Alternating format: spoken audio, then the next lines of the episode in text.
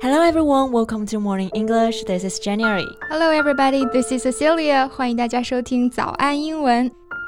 哎，Jan，等疫情稳定，恢复出国自由行了，你最想去哪里玩呀？Well, I've always wanted to visit Turkey. 我还挺想去土耳其坐热气球的。It must be really romantic. Yeah, indeed. 不过呢，我要提醒你啊，去之前可得把人家的国名说对了。土耳其现在可不叫 Turkey 了。哦，对，我想起来了。 前几天看新闻说，土耳其改名字了，对不对？Yeah, it changed its name from Turkey to Turkey. 这个 Turkey 其实就是土耳其语里面的土耳其的叫法。感觉发音上差别也不是特别大，主要就是尾音多加了一个耶这个音，对吧？So why do they want to change the spelling？嗯，为什么要改呢？接下来的节目就来告诉大家。Well, the change in the spelling was adopted as part of the steps aimed at increasing the country's prestige in the international arena. You know, the original name Turkey can mean something else. 是的，在英语中，Turkey 除了可以表示土耳其，还可以用来表示火鸡。火鸡也就算了。 Turkey 在剑桥词典中还有一个意思是严重失败的东西，或者说愚蠢的人。嗯，这个意思就比较负面了啊。Which reminds me of some classmates we had when we were kids。小时候，但凡是名字有点什么谐音啊、歧义的同学啊，那肯定是要被同学拿来开玩笑的。Yeah. So it's totally understandable that Türkiye decided that's enough. Enough jokes. Yeah, time to make some changes. 那其实 Turkey 这个单词除了含义非常的丰富啊。在日常生活中，它的使用频率也非常之高。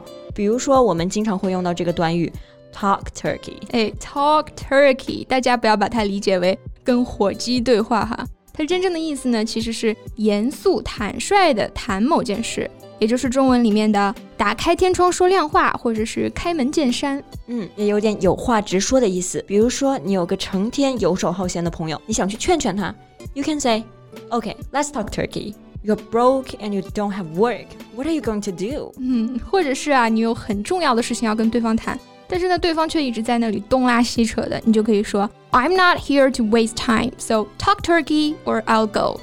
Right，有话直说，不然我就走了。Okay, another expression about Turkey is cold turkey. Cold turkey，那不就是冷火鸡吗？他是说凉拌火鸡呢，还是放隔夜的冷火鸡啊？都不是啊， 它本意是指有毒瘾的人突然戒毒时的痛苦。现在我们经常用 go cold turkey 来表示突然戒掉某件事情。So we can say I quit smoking cold turkey，就是说我快刀斩乱麻一样的戒了烟。Yeah, but usually for heavy smokers, going cold turkey is really difficult. Right.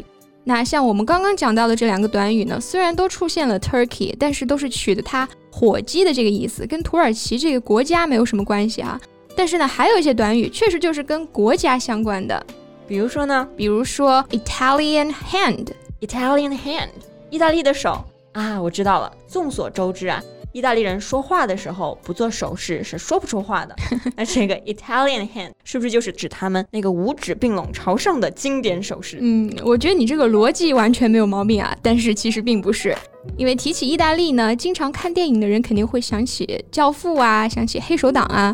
所以呢，Italian hand 它其实是指这种幕后操纵或者说暗中干预哈。啊，所以电影当中呢，我们会看到这样的台词：“I sense that fellow's Italian hand in this matter。”就是说我感觉到那家伙在暗中操纵这件事情。嗯，再来说一个啊，Dutch courage。